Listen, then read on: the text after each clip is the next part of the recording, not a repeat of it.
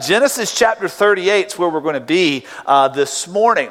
And we're going to be looking at the life of Judah. Uh, ju- well, not his whole life, just an episode in the life of Judah.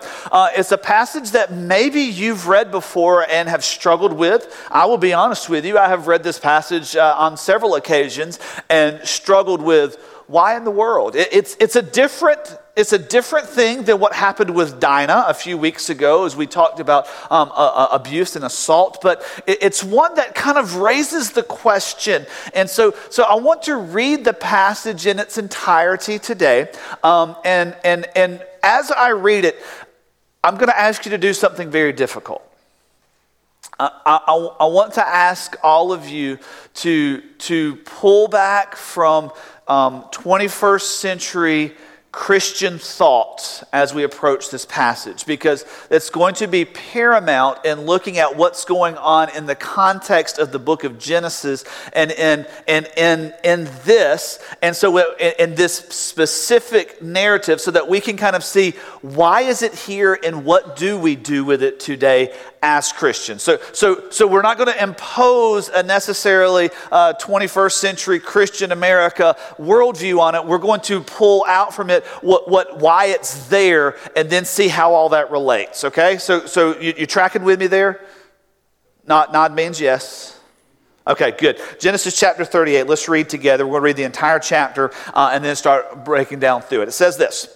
It came about at that time that Judah departed from his brothers and visited a certain, a certain Adamite whose name was Hira. Judah saw there a daughter of a certain Canaanite whose name was Shua, and he took her and went into her. So she conceived and bore a son, and he named him Ur. Now she conceived again and bore another son named and named him Onan. She bore still another son and named him Shelah, and it was at Kezib that she bore him. Now, Judah took a wife for Ur, his firstborn, and her name was Tamar. But Ur, Judah's firstborn, was evil in the sight of the Lord. So the Lord took his life. Then Judah said to Onan, Go in to your brother's wife and perform your duty as a brother in law to her, and raise up offspring for your brother. Onan knew that the offspring would not be his. So when he went into his brother's wife, he wasted his seed on the ground in order to not give offspring to his brother. But what, the, what he did was displeasing, excuse me, displeasing in the sight of the Lord. So the Lord took his life also. And Tamar said, excuse me, and Judah said to his daughter in law, Tamar, Remain a widow in your father's house until my son Shelah grows up. For he thought, I am afraid that he too may die like his brothers. So Tamar went in and lived in her father's house. Now, after a considerable time, Shua's daughter, the wife of Judah, died. And when the time of mourning ended, Judah went up with his sheep shearers at Timnah, he and his friend Hira the Adamite.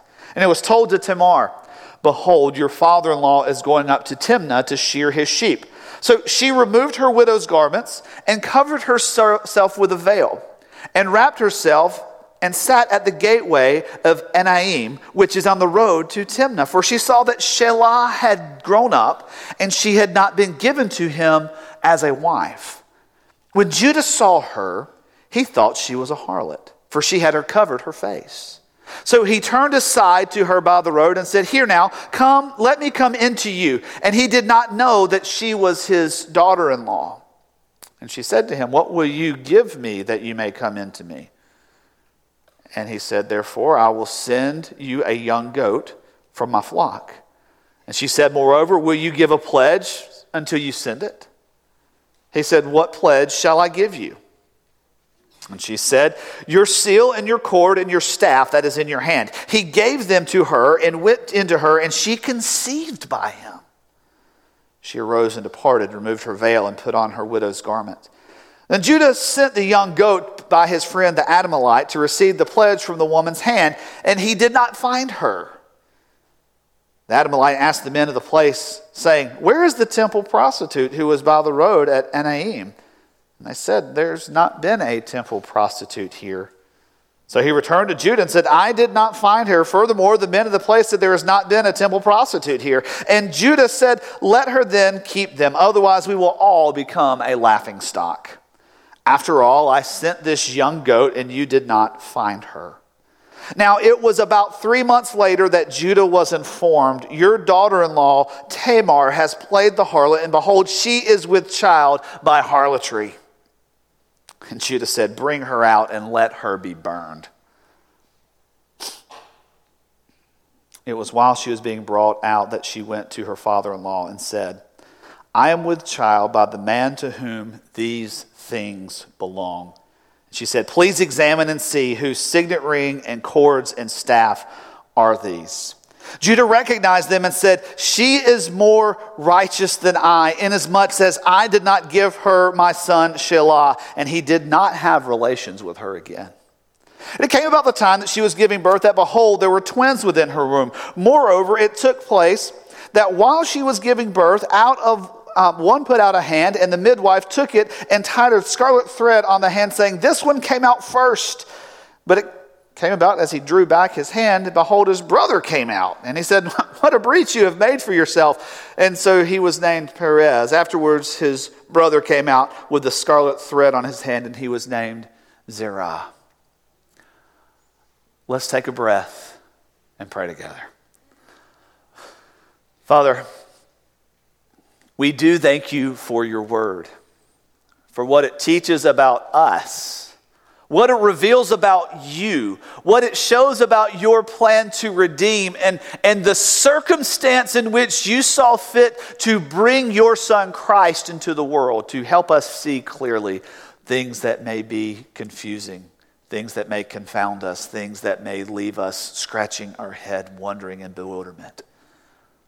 But Lord, ultimately, what we see is that the cross of Christ still bewilders us as to how you would love us enough to suffer and die that we could be free and forgiven. Lord, we love you. We love your word. We love your truth, and we ask all this in the name of Christ. Amen. All right. We have here a very significant passage of Scripture we have here a very confusing passage of Scripture. So let me just take a step back and, and address anyone who may be visiting with us this morning. I am committed to what we would call text driven expository preaching. That means that I'm just going to preach through books of the Bible, verse by verse, page by page, passage by passage, and, and not skip over difficult things as much as I find it a whole lot easier to do. Because I believe that we grow healthy in our faith, we grow healthy in our relationship with Christ as we are exposed to His Word, as we wrestle with it, as we look to one another and we look to truth. And, and, and I believe that we, in, in, in, in no other time in our nation, in our country's history, is it imperative that the church be healthy, that the church be strong, and the church be able to talk about difficult things in, in the public eye. And one of the more difficult things to, to address, even within the church, is the idea of justice and social justice. And what we find in this passage of Scripture is ultimately God's care in social justice matters. And I know you're thinking, wait, wait a second, where, where are we going with this? Let's jump in and let's break it down and let's talk through it so that we can wrestle together and grow in our understanding of who He is. Okay? So we start off and we have Judah's sons and the promise that was made to Tamar. We, we see here in this passage of Scripture that Judah has left. And remember, Judah, we talked uh, last week, Judah was the one that cast the deciding vote to sell Joseph to the passing Ishmaelites. He was kind of already one of the bandits of Jacob's family, one of the bandits of Israel. He thought specifically about himself, he thought specifically about his plight, and he thought specifically about how he could capitalize on certain situations. That's who Judah was. He has moved out of the family home, he has moved on, and it says there that he departed from his brothers and visited a certain Admahite whose name was Hira, and there Judah met a Canaanite woman and took her as a wife. in spite of Israel's commands, in spite of Isaac's desire, in spite of Abraham's direction, do not marry the Canaanite women. He said, You know, I'm going, I'm going to go this path. The same path as Esau, the same path as Ishmael, the same path that stepped away from the family. And there he has two sons, Ur and Onan. We know a couple of things about these guys. Specifically, they weren't good dudes. As was the custom, here Judah finds a wife for his son. He goes to Tamar's family, pays what they would call the dowry, and secures her to be the bride. But look at what it says in verse 7. But Ur, Judah's firstborn, was evil in the sight of the Lord. Evil. So evil that it says the Lord took his life. Now, unfortunately, we do not know what the heinous and grievous sin of error was. We do not know how he erred in his ways. You like what I did there? And so he comes in here, and we find that he suffers the same fate as the world in the flood of Noah, and Sodom and Gomorrah in the time of Abraham. The only two times that God has rained down just judgment in such a way that would take life happened with Noah and it happened with Sodom and Gomorrah, and then it happens with Ur. He was evil. And that brought in what we would call a situation of levirate marriage. Now, levirate marriage was, a, was the case when you have brothers and one of them passes away, brothers, and one of them's married and he passes away without having any children. We don't know specifically if it was fully codified or in law or if it was just the common practice in this day, but over in Deuteronomy chapter 5, uh, 25, this is what we find. It says, When brothers live together and one of them dies and has no son, the wife of the deceased shall not be married outside of the family to a strange man. Her husband's brother shall go into her to take her, him to her, excuse me, to take her to himself as a wife and perform the duty of a husband's brother to her. It shall be that the firstborn whom she bears shall assume the name of his dead brother so that his name will not be blotted out of Israel. See, this was the law. This was the code. Because what they understood was this woman was left without a husband and was left without a child, and therefore, because of civilization and because of society, she would be stricken as poor. She would be stricken as impoverished, and she would not, she would basically be left to one of two paths of life being a beggar or being a prostitute. Because there would be nothing to provide for her. And so the levirate marriage was a system in place to ensure one progeny for the deceased brother, but two, protection and provision for the widow. And so, here in this passage of scripture, Judah tells Onan, Go to your brother's wife and do what you're supposed to do. Give her a son. And it says there that Judah says, uh, Judah says this, do your duty as a brother-in-law, but Onan, verse 9, knew that the offspring would not be his. So when he went into her, he would spill his seed. He would waste it on the ground. See, we're, we're prone to think of this in, in, in, a, in a linear pattern and to think that this is a one time thing. That one time he went and, and had sex with this woman, he did not complete the action he was supposed to complete. But the language that the Hebrew uses shows that this was actually a habitual thing, that he would go to her for sex with no, no, con, no um, consideration to who she was and what she needed in life. In other words, he was enjoying all the benefits of the relationship without taking to her taking her to himself as a wife the way he was supposed to. He just wanted the pleasure and the fun.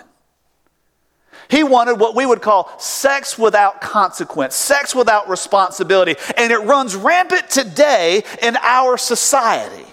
And it's getting easier and easier with handheld devices and tablets to enjoy the pleasure and the quote unquote benefit of sexual relation without the responsibility that is attached to it. He says, You know what? This is about me. I'm not getting a son out of this. I don't care what happened to my brother. I am not going, I'm going to deprive her of what is rightfully hers in order that I can still have my fun.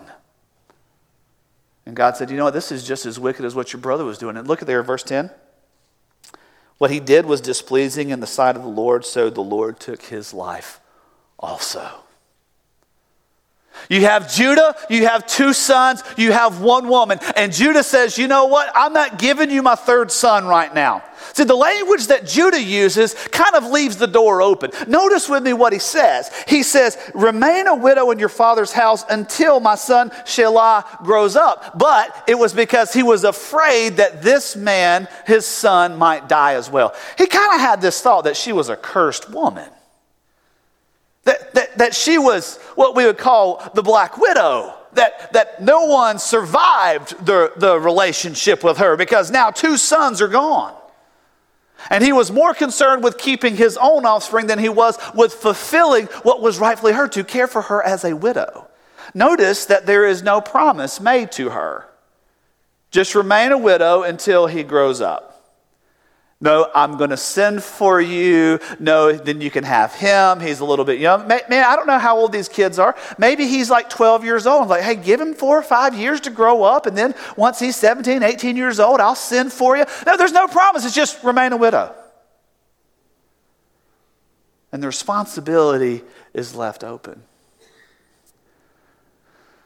But then Tamar encounters Judah at a very high price. Judah's wife, the daughter of Shua, passes away.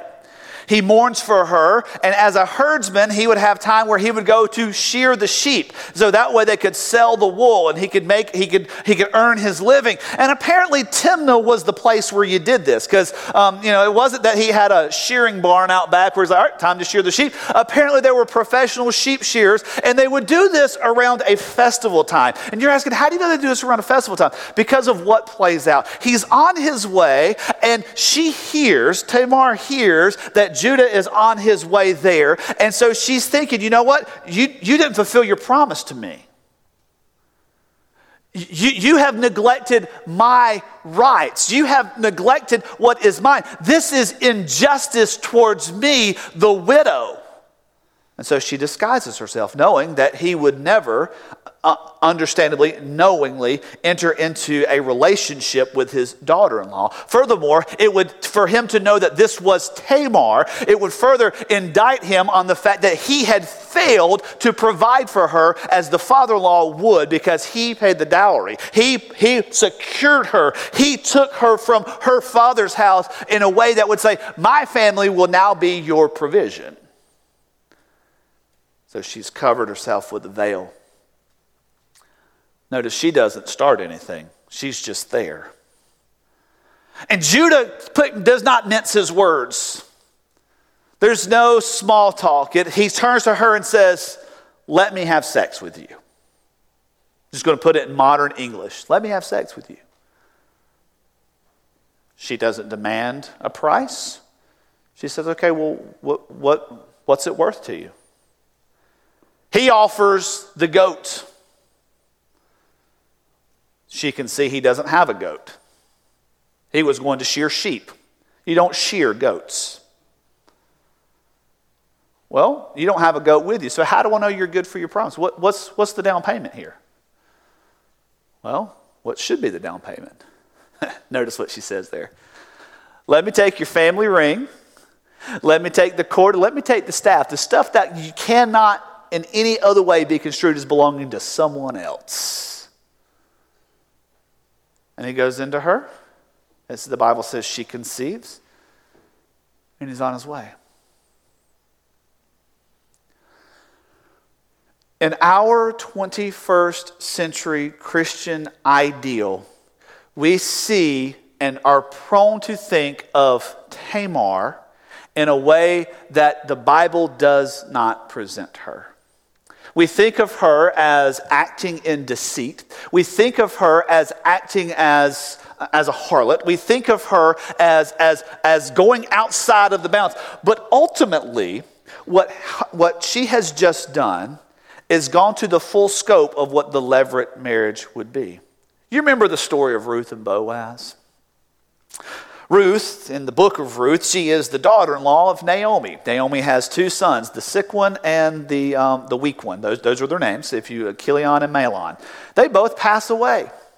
And, and, and Naomi is going back home because she's widowed. Her son's passed away. I mean, her husband's passed away. Both of her sons passed away. And, and Orpah and Ruth are going to travel back with her. But Naomi says, Look, you go, you go on back home because I'm, I'm an old lady. I can't give you another son. And what are you going to do? Wait 20 years till he gets old enough to be married? You, you're going to waste your years. Go back home. And Ruth says, No, no, I'm going where you go.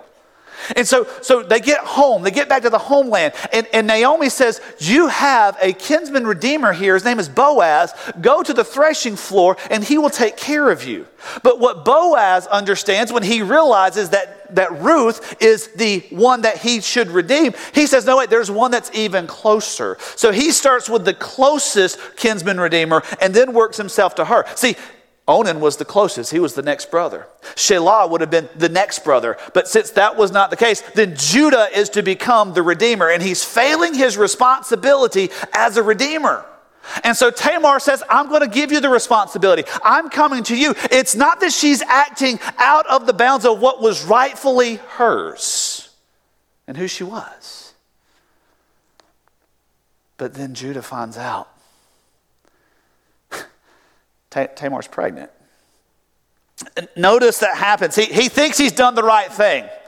I've turned and I've had sex with this prostitute, and I'm not going to get caught in it because I'm going to uphold by sending the goat the way that I was supposed to. I've come over here and had, remember, Onan? I've had sex with no responsibility. Well, she's not here. There's not, not been a cult prostitute here. See, it's around the festival time, the shearing of the sheep and all the festival. So there, all these, these acts, these, these sexual acts as part of the festival were common in ancient times, common all the way into the time of the early church. And here, he thinks he's done the right thing. Till he finds out Tamar is pregnant. Notice the words that he uses. Verse 24. Bring her out and let her be burned. Now, I know Judah had no idea that Tamar was the veiled woman with whom he slept at, with, at, in Enaim. I get that. But you see the double standard there. I can go and have myself a prostitute, but woman, don't you better step out of line. I can have all the sexual and license and liberty I want, but not you. And the same thread of lie runs into our culture today. 20 years ago, I can remember sitting in a locker room uh, between gym class. And, and I can remember, I can remember the guys bragging about the number of girls that they had, that they had slept with and this girl will let you do this, and you can do this, and you know, she's easy, and she's this, and all, and they're just running, man, they're running with it. But then there was one guy that was in that room that I remember distinctly finding out that one of the other guys in there had had a relation with his girlfriend, and he found out about it in the locker room. And even though five minutes before he had been bragging about other girls he had been with, all of a sudden she is the one that's the issue. That's the same lie. Tamar, don't you dare step out of line. But I can go and have myself prostitute. I mean, my wife's dead, so that's okay. You know, I'm, I'm, I'm good with it. Until Tamar says, the, the man who went into me, this is his stuff. And I know what you're thinking. I, I know you're asking, Evan, are, are, you grasping at straws with this? Are, are, are you grasping? No, Tamar's vindication says it all. Notice what happens here. It says, It was while she was being brought that she sent to her father in law, saying, I am with child by the man to whom these things belong. And she said, Please examine and see whose signet ring and cords and staff are these. And Judah is standing there. I'm just picturing him just completely befuddled, jaw dropped, staring at these items and asking the question, How in the world did this happen? But the response he makes is this She is more righteous than I. That statement alone tells me that we have to pull back for just a few minutes from everything that we have culturally been taught in the church about a proper sexual ethic. Because we do not operate in the societal bounds of levirate marriage. We, we don't. And, and, and so it's hard for us to understand the actions that Tamar would take but she did not take actions that were not legally and rightfully hers to take to secure, as a widow, an offspring for her deceased husband, the first one, uh, the one that actually took her as a wife, and to have her needs met and provision made for her. And Judah's response is, She has acted in righteousness and justice, and I have not. That's hard. That's hard for us to think of it that way. That's hard for us, hard for us because like, wait, they thought she was a prostitute. Well, prostitutes in this day did not veil their face. They, they didn't. They went with open face. That's how you knew that they were. That's why the book of Proverbs speaks about the wayward woman and how wily and brazen she is, that she would go out with an uncovered face. So, so, so what do we do with all this? I mean, here's Tamar. Now she has two sons, Perez and Zerah, the red one and the breech one, the one that pushed his way to the front and the, and, and the one who was supposed to come out first. And, and we have these two sons, and, and, and what do we do with all this? How in the world is this related to the gospel? You're thinking, all right, Evan, what kind of leap are you about to make now? How is this related to the gospel? I believe the point of what we see in this passage is that a faithful gospel witness, a faithful and consistent gospel witness, demands that God's people address injustice. I am convinced that one of the greatest weaknesses of our confession of faith is that it does not have teeth in society.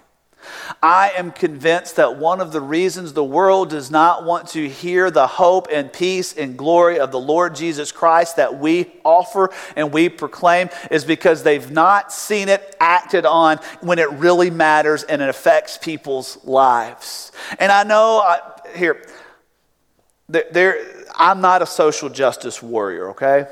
I just want people to know that. You get on there and you see, I mean, everything, what, what brand of toilet paper you use. And, and, and these people, they use this toilet paper and that toilet paper company, you know, they're poisoning trees over here in, in South Africa somewhere. I don't know. Not everything is a social justice issue. Some people go and they look for social justice. There's no social justice for the whales. I'm sorry. There, are no social justice for the trees. We're talking about image bearers and, and things of injustice that affect those that God sent his son for whom to die. And when it comes to that, the witness of the gospel says that we've got to show that we mean what we say that Jesus loves the little children, that Jesus loves the whole world. God so loved the whole world that he sent his son to die. But we don't love the people across the street. We don't love the people that vote differently, that look differently, that, that live differently. We, we don't respect that God created all of us with the same dignity. And our choices may be wrong, but that doesn't mean that we don't love people and fight fight for their rights and justice in their life each and every day. A faithful and consistent gospel witness demands that we, God's people, those that have been claimed by the cross, those that have been presented with true hope and true peace and true joy, offer that to everyone.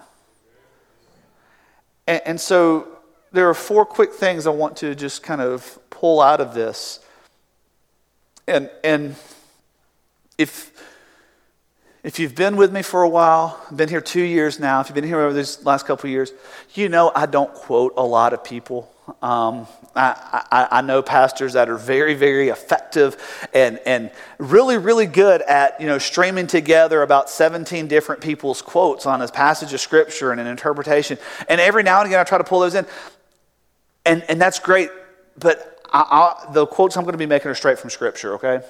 So, so, as we go through these four points, I'm going to be backing them up. I, look, here, just so you know, I got myself a little cheat sheet here. So don't think, man, Evan's got all these passages of scripture memorized. No, I'm going to be reading them off of something I've taped inside my Bible, so that so that you. But I want you to jot these down as we go through because I want you to go back and, and read them for yourself and think through them. But the first thing that we've got to understand is that God places a high priority on responsibility. God places a tremendous Resp- uh, uh, priority on responsibility. One of my favorite songs when I was in high school was by uh, an old uh, uh, Christian esque punk rock band MXPX, and it was responsibility. It said, Responsibility, what's that? Responsibility, not quite yet. The whole thing was like, you know what? I'm not ready to be responsible. I just want to be a teenager and live the life a little bit longer, even though these guys were like 30 when they wrote the song. Um, I want to be, I don't want to grow up. I just don't want to have to have the responsibility. But the gospel and the word of God continually puts responsibility high on the list. Look no further than what happens in the responsibility that Judah had towards Tamar. We don't know what Er's wickedness was, but Onan, once his brother was out of the way, had a responsibility for this widow to provide for her, and instead he sought to provide for himself. Instead, he sought to find his own pleasure. Instead, he went his own way. The gospel and the word of God, because God places such a high priority on it, emphasizes responsibility. Leviticus chapter 5, verse 17 says, If a person sins and does any of the things which the Lord has commanded not to be done, even though he was unaware of it, he is still guilty and shall bear the punishment. That's a pretty strong statement about responsibility. Even if you didn't know. Anybody ever been pulled over for speeding, but you didn't know the speed limit was 35 and you were doing 55? Anybody? Yeah, a few of you, yeah. And so, so what happened when the officer of the law approached you with, with and said, you know, you realize you're going 55 and a 35, and you said, I'm sorry, I didn't know what the speed limit was. Did he look at you and say, oh, bless your heart, I'm so sorry. Here, I'm going to give you this sheet of paper that tells you what the speed limit is for the next 10 miles on this road, just so you don't make the same mistake again. I don't, I don't, I don't want you to have to go through this. So, so is that what he did? I know. He said, Sorry, it's posted back there. You just blew past it. Yeah. Even if you were unaware of breaking the law, you were still guilty of breaking the law. And God says the punishment is still there. Jesus says it this way in Matthew chapter 15. Matthew chapter 15, verses 18 to 19. He says this The things that proceed out of the mouth, so what you say, comes from your heart, and that's what defiles you. For out of the heart come evil thoughts Hmm, I thought we thought with our brain. Oh, no, it's the motivation of the heart. So, evil thoughts, murders, adulteries, fornications, thefts, false, false witness, and slanders. These are the things which defile a man, a person. Wow. See, the responsibility that Onan had was a heart issue. The responsibility that Judah had was a heart issue. The responsibility that God placed on you is a heart issue. Romans chapter 14, verse 12. So then, each one of us must give an account before the Lord. Every single one of us. Maybe your responsibility is not quite as big as what Onan and Judah were holding. But God places a high priority on responsibility. Why does He do this? He does it for the second reason because biblical commands to care for the widow, the orphan, and the poor carry the same weight as big morality issues. The biblical commands to take care of those in need, those that are disenfranchised, those that are, are, are, severely impoverished, the widow, the orphan, and the poor care, carry the same weight as big morality issues. Notice what happens here. Tamar, the widow, engages in a sexual encounter with Judah, but she is lauded as the righteous one. Where we today would say, no, that is sexual immorality. That is not your husband. You have had an adulterous affair. You are a fornicator. Those are the big, see, it's easy to throw the big ones out there. I mean, as Baptists, we pretty much say as long as you're not gay, you don't have commit adultery, you don't drink, you're okay. We'll put up with the rest of it, just don't do one of those three. That's kind of, those are kind of our leper colonies, right? But what the Bible teaches more than anything is the care and concern that goes for the disenfranchised. And the biblical commands to care for the widow, the orphan, and the poor are as big and carry as much weight as the big morality issues. Here's a few verses to kind of back this up. Uh, Exodus chapter 22, verse 22. I'm going to read a couple extra verses out of this one because I want to read it in context. But the verse specifically says, You shall not afflict any orphan or widow. But this is what the words around it says. If a man, starting in verse 16, seduces a virgin who is not engaged and lies with her, he must pay the dowry for her to be his wife. In other words, you can't just have sex with her, you've got to make her your wife. That's a responsibility. So there goes Onan, there goes all of this uh, sex without responsibility. Um, if her father absolutely refuses to give uh, her to him, he shall pay money equal to the dowry of virgins. You should not allow sorceresses to live. Whoever lies with an animal shall be surely put to death. That's a big morality issue, right? He who sacrifices to any god other than the Lord alone shall be utterly destroyed. Idolatry, that's a huge morality issue. You shall not wrong a stranger or oppress him, for you were strangers in the land of Egypt. You shall not afflict any widow or orphan. You see where he inserts that? It's on the same passage, the same stage as these huge morality issues that we don't want to overlook, but the care for the orphan, the widow, and the poor is often what we say, well, we'll just put those on the back burner for now. I'm not saying that you got to go pay everybody's bills for them. That's not helping anybody but the care and the support in the area of justice. A couple other verses that we want to look at together. Deuteronomy chapter 27, verse 19 says, Cursed is he who distorts the justice due an alien, an orphan, or a widow, and all the people should say, Amen. Whoa, that's not going to go very far if you are a Republican. I'm sorry. I- I'm sorry, I'm going to call it what it is. That verse specifically says, Cursed is anyone who distorts the justice due an alien. Doesn't say a legal alien or an illegal alien, an alien. And I'm not talking about UFOs. An orphan or a widow, and all the people shall say, Amen. I can guarantee you right now, I'm just going to, I'm, I'm going to call it what it is. If I were to walk on the platform at the next Republican National Convention, whatever it is, and read that verse and said, All right, all you Bible believing Christians that vote Republican, say amen with me, they're not going to. I'm just calling it what it is. In, in, in full honesty, I tend to vote Republican, so I'm calling myself out here. This is, this is a moment of truth for all of us.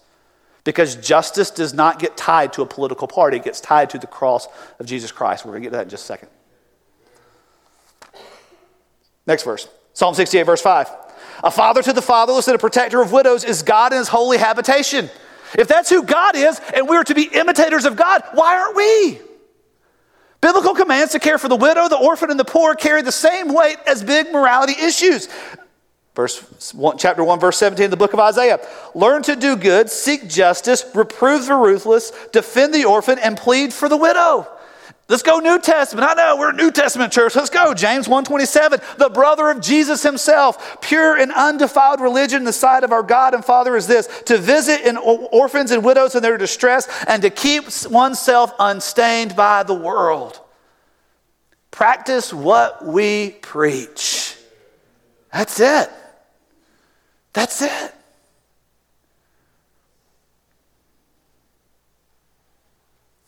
It goes without saying. I'm not just going to pick on Republicans here, okay? I don't want Republicans email me later. I'll cry with you because, you know, sometimes, like I said, I tend to vote that way too, so I'll cry with you. Um, just because you vote Democrat doesn't mean that you're voting for justice either. Since 2016, Since 2016, in New York City alone, there have been more black children aborted than born. That is a cry of injustice. And one political party may lean, a Democrat party might lean more towards abortion, but we've got to look at why. And more often than not, it comes to poverty. It, it, comes to care for the poor and the needy. We can't say we're pro life if we're not from womb to tomb, from the time that the, the, the, the, conception is made all the way till that child has a chance to grow and be an adult and care for them all the way through their old and senior age. Because the other end of this abort them when they're young is don't care for them when they're old because they're no longer productive to society. Justice goes very, very far. And the more we look at politics, the more we see that they're not concerned about justice, they're concerned about money and jobs. Period. All right, I'm gonna get off that political soapbox for a minute. Number three, the cross stands as God's ultimate answer for injustice. The cross of Jesus Christ stands as God's ultimate answer because what we find in this passage so wonderfully and so beautifully is this woman who was a widow who was given two twin boys, Perez and Zerah. And Perez, you have to look no further than 10 generations to find a man named Jesse whose youngest son David became the king to whom the promise was given. One will sit on your throne forever. And Tamar is one of four women that the Gospels record in the line of Jesus. Because it was through all of this injustice that God says, I'm raising up the seed that will be the root of true justice. And that's not to say, oh, you're feeling oppressed. Well, just trust Jesus and your oppression will go away. No, that's not what it means. It means if you're feeling oppressed, if you're feeling afflicted, there is one who is your sure advocate that is raising up an army because the cross of Jesus Christ compels us as those that stand for justice. Why? The fourth. The empathy and compassion demonstrated on the cross compels us to stand in the gap for others. The empathy and compassion demonstrated at the cross compels our common responsibility to stand in the gap. Probably one of the most beautiful gospel tool things I've ever seen. Uh, there, there's not one specific way to share the gospel, okay? I, I believe in conversations that, that, that help us link one another together to hear your story, to hear my story, and what the cross has done. So, some people, some people are, are, are, very good and rely on, on using gospel tracks or a, a, program like Faith Evangelism or Evangelism Explosion or Four Spiritual Laws. And those are all great programs. Those are great. But there was one that I saw years, years ago. And it had, it had, had a couple of drawings on it. Uh, on one over here, there was like this cliff on this side. And, and, and on that cliff, it said God right at the top of it. Then there was this big gap.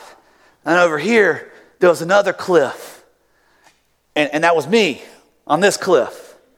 And there's this gap, this chasm in between us. And, and what's separating, what's right here in the middle, is sin. Because my sin and my sinfulness separated me from God. But, but then the beauty of the cross is it drops right in there with its arm stretched and it creates this, this gap filler to where we could get to God. That, it, it does this amazing thing.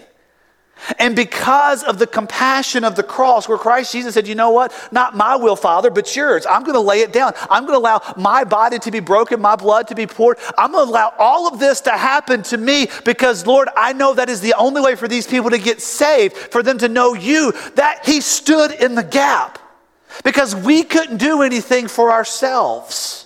We were lost and without hope. We couldn't bridge that. We couldn't rappel down one side and climb up the other. We couldn't, uh, we didn't have a crossbow with a rope that we could shoot across and kind of try to get our way. There was nothing we could do. And he stood in the gap because he was compassionate for us. And as those that are imitators of God, we are to stand in the gap for those who are voiceless, for those who, who believe that they cannot speak for themselves. A few weeks ago, I, I, I shared the message about, about Dinah and what happened to her, and the message, me too. If you want to go on our, on our website, if you weren't here that day, um, uh, I, I, have found out and figured out how to get to certain pages uh, on our church website to where we can see that is the most viewed sermon I've ever preached here. Uh, pe- people have been sharing it and watching it, and, and uh, it's the most viewed I've, I've, I've, ever preached here because the message of Dinah is true about how we stand for justice.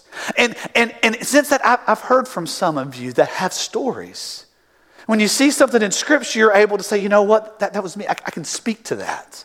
And see, because of the gospel, we can speak to what it means to live under the oppression of sin and be a voice for those who are oppressed by sin in different ways than maybe we've experienced. Or as it says in Isaiah 43, 49 13, shout for joy. O heavens, and rejoice, O earth. Break forth into joyful shouting, O mountains, for the Lord has comforted his people, and he will have compassion on the afflicted. Because of the compassion that he has shown us, we can stand in the gap for those who are afflicted. Deuteronomy chapter 10, verse 18 God executes justice for the orphan, the widow, and he shows his love for the alien by giving food and clothing. Show your love for the alien, for you were aliens in the land of Egypt. As, as Moses is writing uh, under the inspiration of God and telling them, you remember what it was like to be in bondage and to be enslaved in Egypt, and you weren't, you weren't there. That wasn't your land, but now you're free. Help people see the freedom. Stand up and speak for them because the empathy and compassion of the cross compels us to stand in the gap for others. Colossians verse 3 verse 12. So then, as those who have been chosen by God, holy and beloved, put on a heart of compassion, kindness, humility, gentleness, and patience. Folks, I'm not asking you to agree with me on anything politically. Most of the time, I don't agree with myself on things politically. I'm asking you, as a follower of Christ, as a co laborer to stand with me in the gap. Because I look across Fairburn and I see brokenness. I look at the homes that comprise our church and, and I, see, I see brokenness that is being healed. I look at my own life and I see brokenness that is being overcome by the grace and mercy of God and Him alone. And I'm asking you to join with me to stand as a voice for the broken because of the one who died to save.